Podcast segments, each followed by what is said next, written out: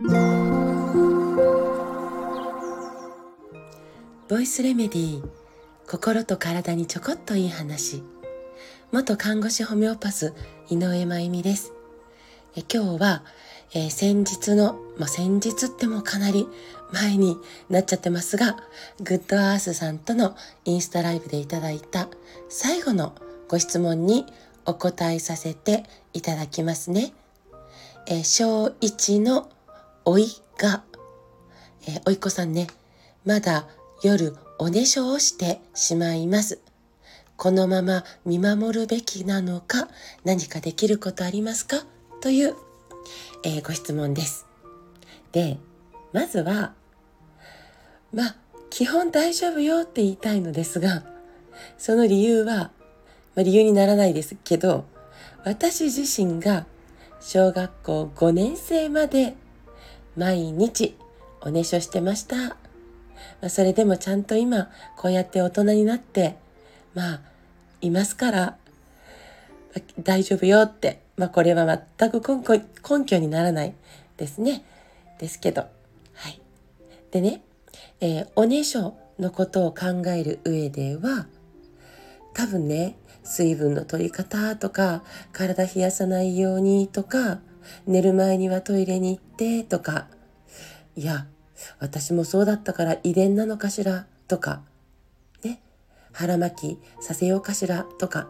まあすでにできることをされているってこともあるのかなと思います。ね、なのでできることっていうかね、えー、気がつくことはあるかなと思うんですが今回はこれら以外にサポートできる点をいくつかお話ししてみたいなと思います。えー、まず貧血の有無ね、えー、貧血があると、えー、尿が近くなったりね、おねしょしやすくなったりするんですよ。で子供でももちろん貧血はあります。自覚がないしえー、検査もしないってこともあるかなと思うんですがでも親が貧血だったら子供も貧血っていうことは、少なくないですね、まあ、体質が似ていたり同じものを食べてるとかねっていうこともあるので貧血がどうなのかっていうことをちょっと観察してみてもらいたいです。ね、そしてもう一つがマグネシウムの不足、まあ、ミネラルの中で。マグネシウム、ね、でこのマグネシウムが不足すると膀胱の筋肉が硬くなるんですね。あ膀胱の筋肉だけじゃないんですけど。でも、えー、硬くなるんですよ。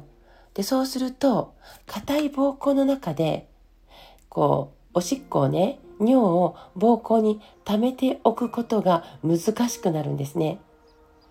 こう尿が、えー、外に出ないようにこう柔軟にこう線をしておくことができなくなるんですよ。硬いから。柔軟さがなくなるのでね、はい、こうやって鉄が足りないとかマグネシウムが足りない。ね。ことによってもおねしょって起こるよってことです。それが、えー、これらが足りないのが、まあ、化学物質とか添加物。ね。とかまあ、インスタントやそういうものなどなどね、えー、によって、えー、こう排泄されてしまうんですよね。鉄やマグネシウムがそういうものを取ることによって、うん、解毒とかに使われてしまうというかね。あるいは腸が弱くてせっかく鉄やマグネシウムがあっても吸収されてないとか。ね。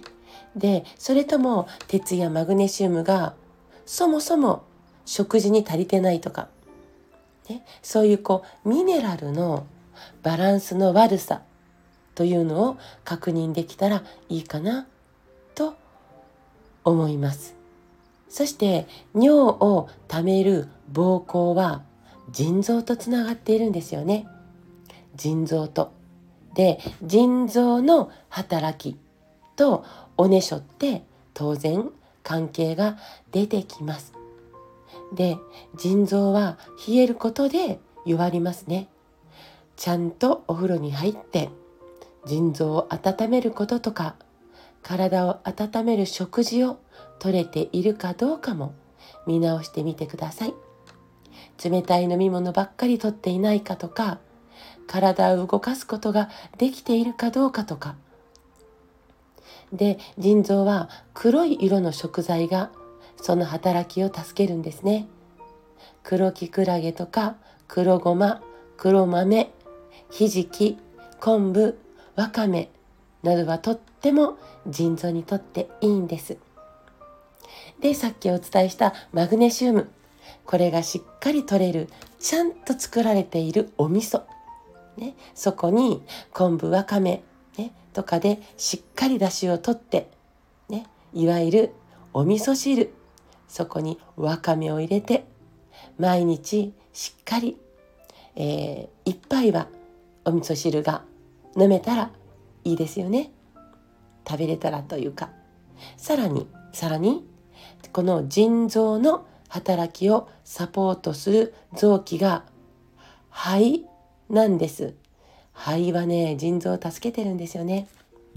肺の働きが弱くなると腎臓の働きをサポートできなくなるというつながりもあるんです。で、肺というのはやっぱり冷えと乾燥に弱い。ね、だから口で呼吸してないですか？ね、乾燥しますよ。これからは冷たい風が直接肺に入っちゃいますよ。口からだとね。そして鼻炎などで鼻が詰まってしまっていないかとか、ね、それで口で呼吸になりますから。そして、これ多いんですけど、肺の力を落としてしまう真っ白の食べ物を食べ過ぎていないか。それは牛乳乳製品、白砂糖、生成された小麦によるね、菓子パンとか、ラーメンとか、パスタとか、そして生成された油なんです。ね、マーガリンとか、えー、揚げ物とか。で、これら、やっぱり食べ過ぎると肺の力を落としてしまう可能性があってそれが腎臓の足を引っ張るということが起こってしまいます。この辺りちょっとあここは気になるかなと思われることがあればそこを整えつつ、ね、でいつかきっと訪れる、えー、卒業の日を見守ってあげられたらなと思います。おねしょ。ね。えっとおねしょしている私もつらかった。きっと、えー、毎日布団濡れた布団をどうするか、ね。えー、そこを悩んだ親もつらかっただろうなと思います。ただこれだけは言えます。終わる日が来るよ。ね。さて、えーと、9月からグッドアースストアさんからの動画販売が新しくなっています。9月末まで地球とつながる微生物とのあ地球とつながる微生物との出会いとスキンシップの大切さというテーマでお話しさせていただいています。これこれから子育てされる方現在進行形の方には特に見ていただけたらなんかとっても楽になるんじゃないかなって思います。そして子育てワクワクするんじゃないかなとも思います。ぜひ、グッドアースストアさんのお店、覗いてみてください。ということで、今日も最後まで聞いてくださってありがとうございます。